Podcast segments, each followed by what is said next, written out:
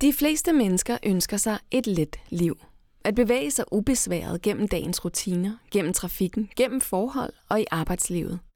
Derfor tænker vi på friktion som noget negativt. Friktion er modstand, og det lyder som konflikt, uenighed og generelt noget, man bare skal undgå for at få et lykkeligt liv.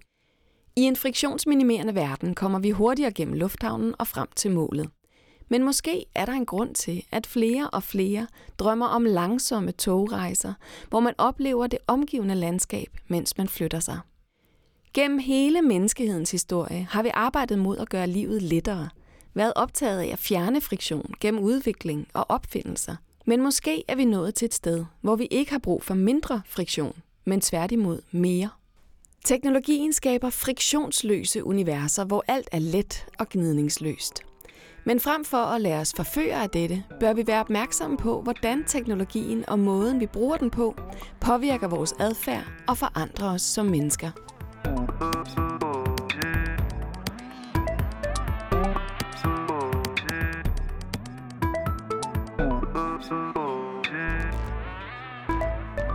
Denne episode af Blinde Vinkler tager jeg de mest kritiske briller på og flyver op i helikopterperspektivet for at betragte friktionens betydning i vores liv. Jeg skal tale med forfatter Miriam Rasch, som mener, at uden friktion går vi i stå og stopper med at undersøge verden omkring os. Og så skal jeg tale med dataetik-ekspert og konsulent Kim Escherik, som kommenterede på et opslag, jeg havde lavet til første episode af Blinde Vinkler, som handlede om friktionsfri online shopping, at han savnede den filosofiske og antropologiske diskussion. Jamen, jeg ved, at jeg egentlig ikke blev lidt, øh, jeg vil ikke sige, at jeg blev vred, men, men jeg, blev måske, øh, jeg blev måske lidt irriteret over, at du i dit første afsnit havde en flok øh, kommunikations- og marketingfolk til at diskutere. Nu, det, det ved jeg godt, hvorfor. Ikke? Det er selvfølgelig kun annonceringen, der selve, selve podcasten. Jeg ved godt, der kommer andre emner på også. Men det, jeg faktisk reagerede på, det var, at der er sådan en tendens til, at kan sige, hele den der øh, marketing-kommunikationsverden, den lidt der hijacket hele diskussionen omkring friktion. Kim Escherik vender vi tilbage til lidt senere i episoden, hvor han får lov til at tage friktionsdiskussionen tilbage til de filosofiske aspekter til at handle om mennesker og dannelse.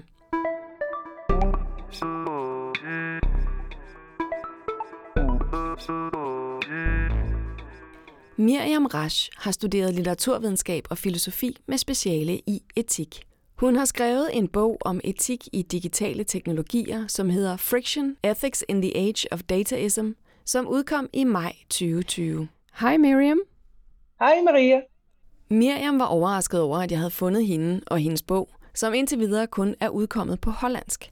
Men heldigvis var jeg faldet over et oversat uddrag i Eurosign. Og det, som sprang i øjnene på mig, var, at Miriam Rasch skriver, at i en verden, hvor vi er optaget af at gøre alt så let som muligt, kan friktion ses som et oprør. Jeg spurgte Miriam, hvorfor hun fandt begrebet friktion så betydningsfuldt, at hun skrev en bog om det. For me, it was also an important moment when I thought back to yeah, a, a literary way of, of thinking about friction which I have found in the work of Viktor Sklovsky, who is a, a, Russian formalist from, well, almost exactly 100 years ago, when he wrote about what he called ostranenie in Russian, or uh, defamiliarization in English, or as it's often called in Dutch, uh, de-automation. So kind of opposing automation is for him uh, a way of describing the aesthetic moment or you know the value of art that stops you in your track and makes you see your surroundings anew and he says you know that's that's what art does. And that is why art is important is it's that it it de-automates your uh, very much automated view or perspective on the world. And um, that struck me as, again, a very helpful way of understanding why technology and ethics have this kind of uh, uh, conflicted relationship. Because if you strive to automate everything, uh, which I think is uh, in a large way what smart technologies do, or you know what frictionlessness really means um, then that will mean that we hardly ever get this kind of stopping in, in your tracks where you can really see a new or with a new perspective what is going on and and there's a value in that that is going lost.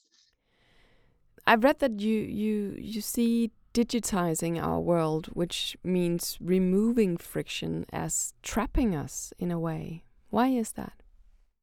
I think frictionless design is maybe not from the very onset but already quite quickly. It was meant to keep you within kind of the technological environment. So if you use one device and, and the transfer to the next device uh, offers an obstacle, there's increasing, you know, risk to lose you as a loser, uh, as a loser, as a user, you know, and you're back into the phys- physical domain, and that's not, you know, what what tech companies usually want. So uh, frictionless design is a way of keeping you locked in uh, inside the technological domain.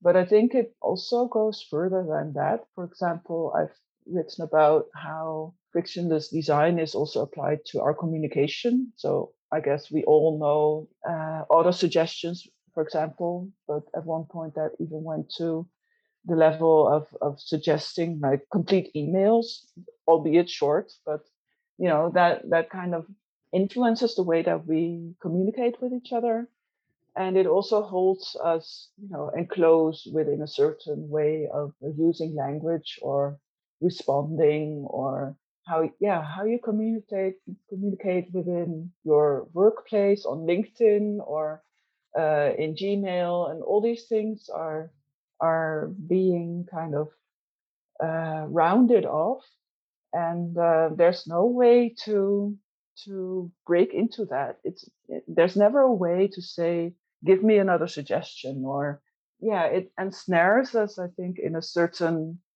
uh, language which is also a culture and uh, obviously it's a culture that benefits uh, status quo of the tech companies otherwise they wouldn't offer it to us but does this mean that friction can actually be a protest for us as humans, a rebellious act, even? I think so, yeah. It doesn't even have to be a protest, like very outspoken or a rebellious act in the sense of now we're standing on the barricades and raising our fists. I think what we really need to realize is that it's quite normal acts that we can still do. And it's only the the kind of frictionless ideology of the tech companies that make them into protest or rebellious acts. So if I just forget about my phone for a couple of hours and I don't check it every, well, uh, you know, every minute to see if I, I have new messages or notifications, that's normal behavior. You know, it's normal to not be on your phone all the time. Uh, it's the tech companies that make it into something abnormal. So maybe I wouldn't just want to call it like a protest, but maybe we should reclaim it as uh, as as normal behavior and uh, and see it for what it is, which is also quite e- you know if you talk about easy, we all act as if it's uh, practically undoable to be without your phone or to find your way across city without uh, Google Maps or something, but it, it's it's also quite normal to do it. So let's reclaim that instead of only saying you know we have to protest and we have to be rebellious because that puts the burden you know on on us again. But if it's not protest now you mentioned you mentioned the iphone holding it in your hand all the time or using google maps or gps but what what else can you actively do if you want to remain autonomous? One very important thing is First, of course, we have to acknowledge that we are heavily influenced by all the technologies that is that surround us. For me, if you want to be autonomous, you know, meaning that you you kind of decide that you know what your own values are and what you find that is important in, in life, then the first step is also to understand how these influences work and um, what their reach is, how you are influenced, and then you can see where you can put up your own obstacles or your own speed bumps to the influence and say, well, that's as far as you go. Now I take over myself.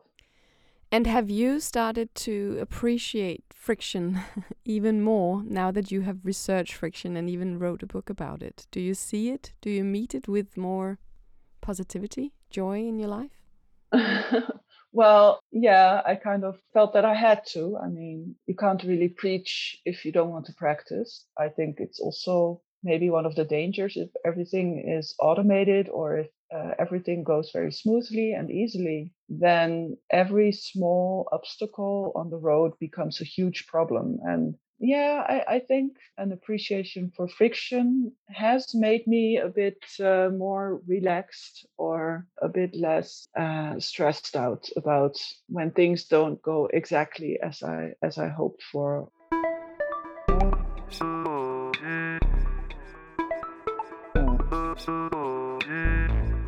Kim Ascherik er ekspert i dataetik og konsulent inden for ansvarlig brug af kunstig intelligens.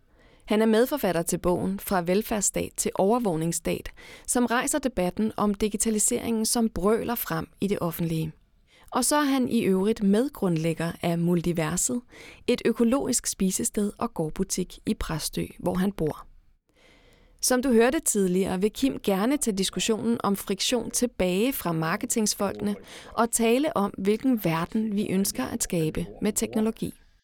Og min pointe var så med at kommentere, jeg, jeg lavede faktisk et link til det hedonistiske imperativ, som ligesom er transhumanisternes øh, bibel, eller deres tænkning omkring, hvordan verden skal være, hvor jeg siger, at problemet er, at hvis vi fjerner al friktion i verden, så er jeg ikke sikker på, at det er det samfund, vi gerne vil have.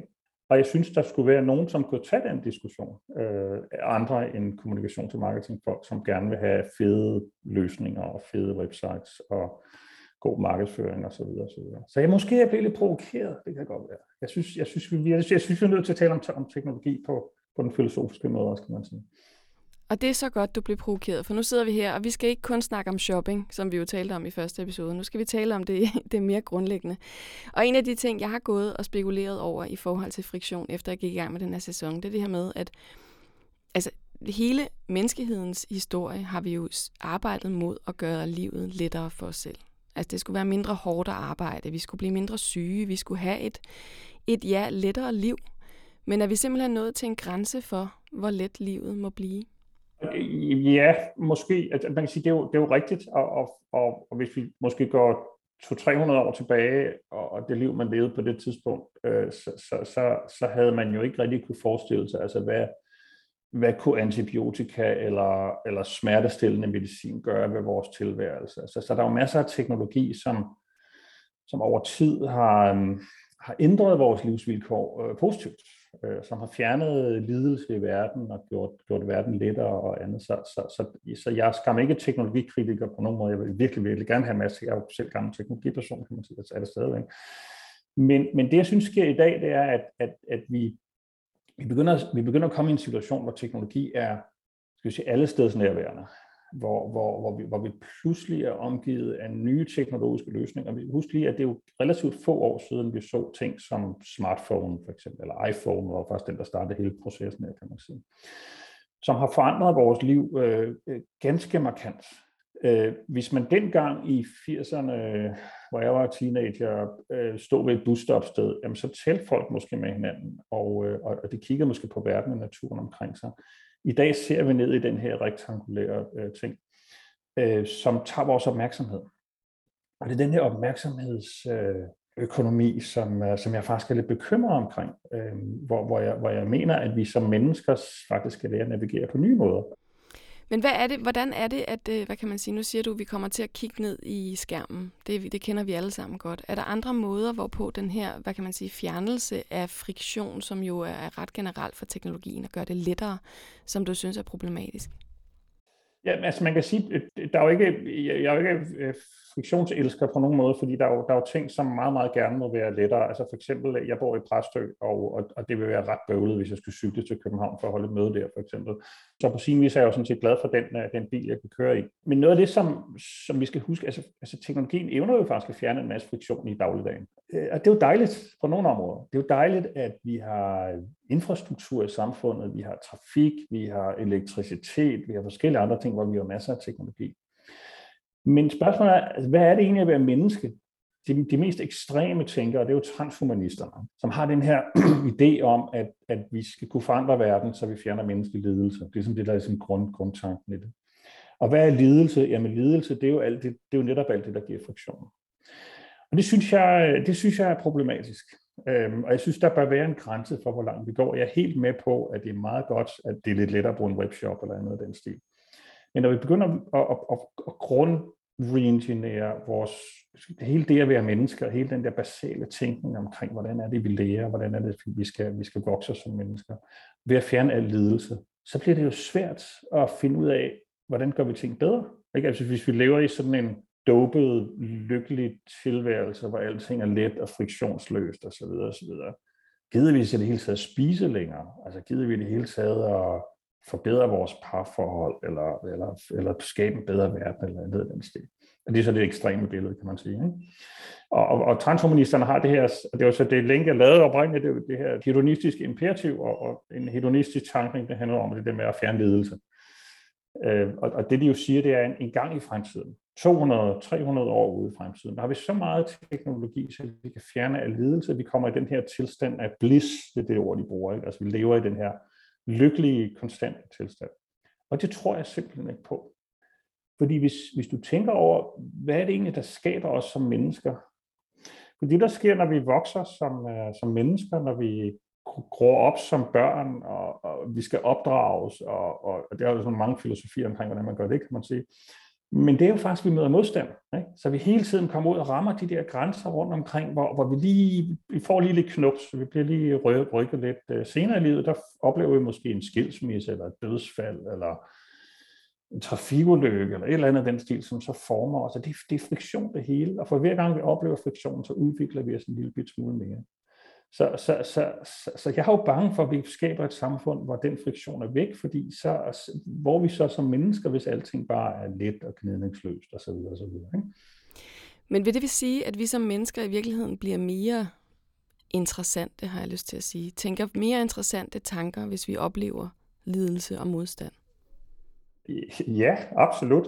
Og, og, og, og det, jeg kommer til at tænke på en meget sjov, meget sjov detalje, ikke? At, at det er, at, at når vi holder ferie ikke? Når vi, vi, vi elsker jo det der med at tage ned i sommerhuset. Ikke? Og vi bor i vores øh, store, øh, veludstyrede huse, hvor alting er på plads, så vi har de der super lækre designerkøkkener, hvor alting fungerer, og, og med vandhaner, der laver øh, kogende vand osv. osv. Ikke? Og så tager vi på ferie, og så tager vi ned til sommerhuset, ikke? hvor vi har en gammel grill, der er lavet af seks gasbetonsten og en, en hylde fra et, øh, et køleskab eller noget af den stil. Og det er simpelthen den fedeste oplevelse. Fordi pludselig er der friktion, ikke? altså pludselig er det bøvlet og besværligt at gøre det, vi gør. Og pludselig føler vi, at vi kommer i kontakt. Vi kommer i kontakt med naturen. Jeg, sidder, jeg laver min egen mad over bål og, og alt muligt andet. Jeg vil dog kun helst have det tre uger om, om, om året, ikke? fordi så vil jeg så gerne tilbage til det der behagelige liv bagefter. Men det interessante er, at det er jo det, vi får oplevelsen. Ikke? Det er det, vi taler om i måneder efter. Ej, det var fantastisk, den der fiskestik på den der grill af gasbeton. Ikke? Øh, så jeg tror, jeg tror simpelthen, vi har behov for det for at udvikle os. Jeg tænker bare, når man udvikler teknologi, er det så ikke rigtig, rigtig svært at finde ud af, hvilken friktion er det, vi gerne vil have som mennesker, som er vigtige at beholde, og hvilken friktion er det, som du selv siger, den kan vi godt undvære. Vi gider ikke at cykle til København fra Præstø, for eksempel. Øh, jo, øh, og, og jeg, jeg, tror, jeg tror i virkeligheden, at, at, at, at der, er, der er noget bøvl og besvær, som er, som er rigtig, rigtig godt at håndtere med, med teknologi, og det er jo meget omkring den fysiske verden, og, og, og jeg, er jo ikke, jeg har selv været smart city eksponent i mange år for eksempel, ikke, og talt om, hvordan vi skulle digitalisere byer, og det tror jeg sådan set stadigvæk på, i vist omfang i hvert fald.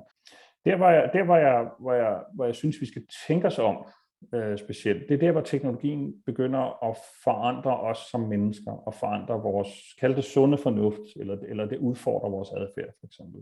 Det, det, der, det er der, jeg tror, øh, det er der, jeg tror, kernen er, og, og vi, vi skal passe på, at, at ting ikke bliver for friktionsløse. Hvis vi holder op med at bruge vores dannelse, hvis vi holder op med at tænke, øh, hvis, øh, hvis teknologien påvirker os på en måde, så vi, vi misser nogle af de her menneskelige øh, egenskaber. Og det er jo også sådan noget som altså, kunst. Ikke? Kunst er jo friktion i stor stil. Ikke? Altså, det handler jo lidt om at, ligesom at, at fremhæve det, som vi, som får os til at tænke, øh, det overraskende, øh, det som, som flytter os ud af vores, vores egne vaner. Så hvis jeg lever i sådan en friktionsløs verden med algoritmer og smartphones osv., så, videre, så, videre, så har jeg brug for noget andet, ikke? kunst eller eller det der med at stege maden over åben ild, eller andet, andet. Så jeg tror, det er menneskeligt behov, vi har simpelthen behov for det. Men, men på en eller anden måde, så kan det bare være rigtig svært at se, hvordan vi selv skal træffe beslutninger i den verden, vi nu lever i. Hvor teknologien hjælper os på så mange måder. Altså, jeg behøver jo ikke at kunne stave, og jeg behøver ikke at kunne finde vej. Øhm, jeg behøver knap nok at kunne læse. Altså, der, der, er, der er enormt mange ting, der hjælper os. Hvordan er det, vi selv træffer beslutninger, som søger friktionen, så vi, hvad kan man sige, bliver stimuleret?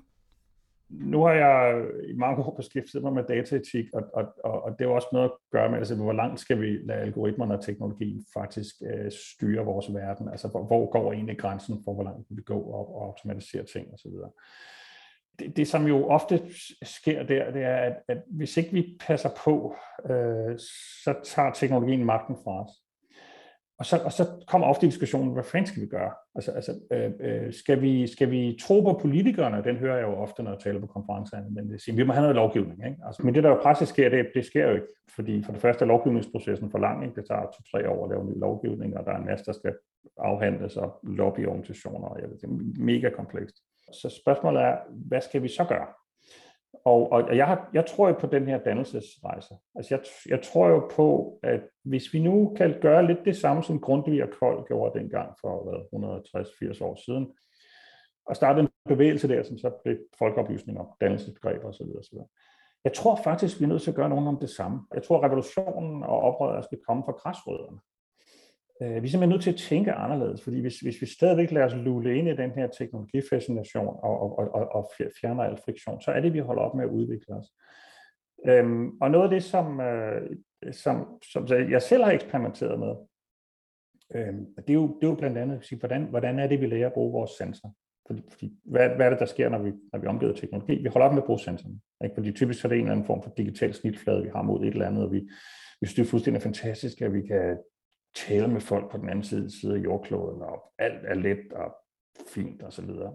Men hvis vi holder op med at tænke, så har vi så et problem der. Så for mig skal vi til at bruge vores sanser og vores fornemmelser og vores intuition og alt muligt andet. Og jeg har så gjort det, at, at øh, nu har jeg arbejdet med datatik i mange år. Jeg er også foodie, som det hedder på nydansk. Og et af de eksperimenter, som vi har lavet her på gården, hvor jeg sidder lige nu, det var, at vi for et par år siden, snart tre år siden, øh, åbnede vi et, øh, et sted, som egentlig var tanken at lave et et akademi for naturkundskab. Fordi noget af det, som, øh, noget af det vi ser, jeg har selv boet i København i 20 år, og så flyttede jeg på landet for 15-16 år siden. Øh, og noget af det, vi ser, det er, at, at, at mennesker lider jo af naturunderskud. Altså vi, vi, der, er faktisk et, der er faktisk en diagnose, Nature Deficit Disorder hedder den, ikke? som ikke er en officielt øh, anerkendt diagnose, men, men det er i hvert fald noget af det, vi oplever. Så, så på en eller anden måde, så ved vi godt, at når vi kommer ud i naturen, så får vi det bedre. Ikke? Altså når vi kommer i kontakt, når vi sætter, sætter fødderne i græsset og går en tur i skoven, det giver, sådan en, det giver et eller andet, som, som vi faktisk har behov for. Så det vi faktisk øh, startede på, det var, kan man, kan man i virkeligheden tage alle de her byboere, som, som, er, som er, er suget ind i en teknologisk verden, hvor alting er friktionsløst, og så begynder at genintroducere dem til naturen, og genintroducere dem til maden, og begynder at forstå biodynamikken. Ikke? Og som en del af det her projekt, så åbnede vi en lille restaurant, Øhm, der er bare sådan et spisested, gårdbutik og så videre. Og det bliver så en kæmpe succes. Og noget af det, som, noget af det jeg kan se, der faktisk sker, øhm, øh, også i forbindelse med teknologien, det er faktisk mange af de ting, som jeg har stået og talt om på utallige konferencer de sidste 10-15 år, omkring det der med, pas nu på teknologi, og nu skal vi tænke os om, og vi skal bruge vores intuition, og vi skal have kompetencer, og så skal vi tage øh, Dansk Design Centers øh, øh dataetiske kompas og forsøge på at gøre noget der, og der er masser af checklister og alt muligt andet. Og lige meget har det hjulpet. Øh, vi har stadig virksomheder, som er drevet profit, og vi har folk, der er drevet karriere og ønsker om at få en større carport og større fladskærme og, og, og måske lever uetisk på den måde. Bæredygtighed kan vi godt finde ud af. Men i det øjeblik, jeg kommer mad i munden på folk, som har de kvaliteter, som netop er, er, er karakteriserer sig ved friktionen, altså ting, der er vokset langsomt, øh, mad, som er tilberedt langsomt, øh, mad, som er simpel, hvor råvarerne skinner igennem, hvor der ikke er nogen industriel produktion, og alting er produceret på stedet, så sker der noget magisk lige pludselig. Og jeg tror, jeg tror på en eller anden måde, man, man burde krydse de to, og så, og så lidt tale om, hvordan er det, vi, vi får den her menneskelighed tilbage igen. Og er det en ny højskolebevægelse? I don't know. Skal vi til at spise noget andet mad? Måske. Øh, vi skal i hvert fald til at forstå verden. Så jeg, jeg plejer at sige, vi skal lære at tænke holistisk. Altså vi skal lære at forstå, at den ene handling, vi begår, den har faktisk betydning for det økosystem, som vi befinder os i. Øh, vi, skal lære, vi skal lære at kunne trække os ud af os selv og og, øh, og, og tænke over, hvordan er, det, hvordan er det egentlig, teknologien påvirker os. Vi skal, vi skal ligesom træde ud en gang imellem, og så se os selv lidt udefra. Så jeg tror, der er et eller andet personligt der, som ikke nødvendigvis er sådan noget yoga, selvudvikling, men også måden, måden vi lever vores liv på. Men der er jo masser af os, der bor i byen, som, hvad kan man sige, som, som har ikke connecter med naturen på den måde, som vi måske har behov for i virkeligheden. Og som hele tiden står over for valg, som er det lette valg, som er, bliver præsenteret, og så valg, der er sværere og mere besværlige. Altså jeg tænker meget på sådan noget som uenighed. Det kan godt være, at uenighed er jo friktion, men uenighed er også pisseirriterende. altså super besværligt. Jeg kan ikke lide at være uenig med folk. Jeg kan ikke lide at være i konflikt med folk. Så hvis jeg får muligheden for det, som Facebook for eksempel har givet mig, så fjerner jeg dem, jeg er uenig med. Og ah, hvor er der bare rart at være. Jeg tænker selv, hvis vi får valget som mennesker i højere grad, og ikke bliver lullet ind i de her algoritmiske behagelighed, kan vi så komme til at vælge friktionen mere, tænker du? Ja, og jeg, jeg tror jo, det, det er jo det, vi er drevet af. Ikke? Så den der grådighed omkring det gode liv, ikke? altså hvis jeg kan fjerne al den der friktion, der ligger i at være sammen med de mennesker, jeg er uenig med, så, så, så det bliver lettere. Ikke? Og, ikke? Så kan jeg kan sidde foran fjernsyn og se en Netflix-serie og spise noget dårlig mad, og det er jo, det er jo meget, meget lettere, at det hele kommer til stykket. Øh, og det er virkelig, virkelig svært at ændre på. Øh, fordi selvfølgelig vil vi alle sammen gerne have det lette liv. Øh, jeg tror stadigvæk, der er et aspekt af, at vi skal lære at tænke over, tænke over hvad, hvad vi gør i realiteten. Fordi, øh, tag det der med uenigheden, øh, hvordan er det, vi udvikler os? Jamen det gør vi jo ikke ved at tale med dem, vi er enige i. Jeg kan huske, vi legede lidt med en, med en, en lille time. Jeg havde en, en, en gang med en tanke om, kan vi lave en dating, en dannelses dating app, som faktisk parer folk, der er uenige. Altså kunne man lave et eller andet, øh, sige, jeg vil gerne have en, jeg er sindssygt uenig med, fordi så får jeg en god diskussion ud af det, når jeg lærer det. Paradokset er jo lidt, at, at, at vi skal derhen, hvor vi tager en konkret menneskelig beslutning om, at vi vil gerne have uenigheden, fordi vi har en idé om, at den faktisk giver sådan en værdi, fordi den udvikler os jeg kan ikke huske tallene, men der var i Zetland for de flere år siden, der var en, øh, en, en artikel, som handlede om, at man havde undersøgt øh, i hvor høj grad, at man havde lyst til at være nabo med en person, man var politisk uenig med. Og det var der faktisk meget, meget få, der ville. Ikke? Så når du bor der på opgangen på Nørrebro, det, hvis du bor en super liberalist lige inde ved siden af dig, og du selv er radikal eller, eller stemmer på enhedslisten, puha, det ville vi ikke have. Og det var næsten værre end, end, end så meget andet, for eksempel. Så vi søger jo ekokammer. Det er jo, det er jo klart, det er jo klart, vi gør det og den er virkelig, virkelig svær at ændre på. Så jeg tror på en eller anden måde skal vi gå tage en beslutning. Ikke? Vi skal tage en beslutning om, at vi gerne vil have uenighed, at vi gerne vil have friktionen. Og vi skal også forstå, at det udkomme på, på nydansk benefit, der kommer ud af at have uenigheden, den faktisk betyder, at vi udvikler os. Ikke? Så i stedet for, at vi trækker os ind i os selv og tager det der yogakursus og retreatet i stillhed og så videre, og så videre, så skal vi ud og have noget støj. Øhm, men, for, men for vi får det, så skal vi jo bevidst tage beslutninger om at sige, jeg vil gerne have støjen. Jeg vil gerne, jeg vil gerne have, at det er lidt bøvlet. Ikke? Øhm, jeg vil gerne ud i naturen og mærke det krasse. Jeg vil gerne stikke sig en bi, fordi så er det ligesom oplevet det, at det gør ondt og alt muligt andet.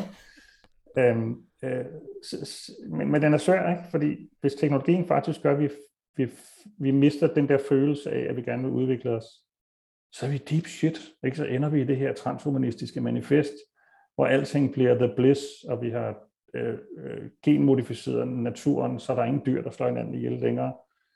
Og hvor er vi så? Vi er ingen steder, tror jeg, fordi hvis ikke du har lidelse, så udvikler du dig ikke.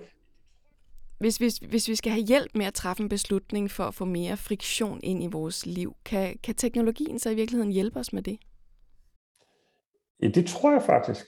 Øh, og det er jo også noget af det, man, man taler rundt omkring, at teknologi skal ikke være alt for let, fordi der jo faktisk er den her erkendelse af, at vi kan øh, vi, vi faktisk udvikle os, og vi faktisk lærer ved at have en smule friktion i vores verden. Øh, og jeg synes, jeg har hørt øh, tech-futurister og tænkere faktisk begynde at savne friktionen. Så, så, så jeg tror måske, man lidt skulle overveje, altså når man på den ene side har en, øh, en, øh, en anti-friktions øh, strategi om at gøre verden lettere, så bør man også have det modsatte. Igen det der med uenigheden. Ikke? Altså, er der faktisk nogle, er der faktisk nogle områder, hvor, ting kan, hvor, det kan, hvor det kan blive alt for let? Og så skal vi tænke over, at friktion er først noget, der udvikles. Det er et gode friktion. Øh, den rigtige friktion i hvert fald. Ikke, ikke det der med at cykle til København fra Præstø, men, men, øh, men at friktion faktisk er noget, der udvikler os og danner os og, og gør os til rigtige hele mennesker.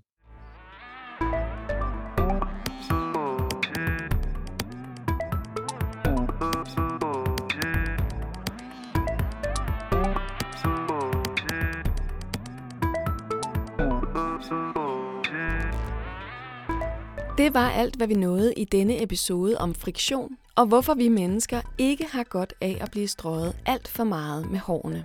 Teknologi gør vores liv lettere. Men når det handler om os som mennesker, er friktionen nødvendig, hvis vi vil udvikle os.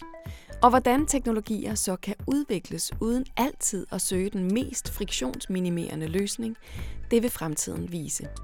Så nu vil jeg gå ud i verden og forsøge at nyde, hvis broen er oppe eller der er modvind på cykelstien. Podcasten Blinde Vinkler er produceret af Ingeniørforeningen IDA og IT-branchen og udviklet i samarbejde med Tina Ryun Andersen og Rune Fik Hansen. Den er tilrettelagt, redigeret og beværtet af mig. Jeg hedder Marie Høst.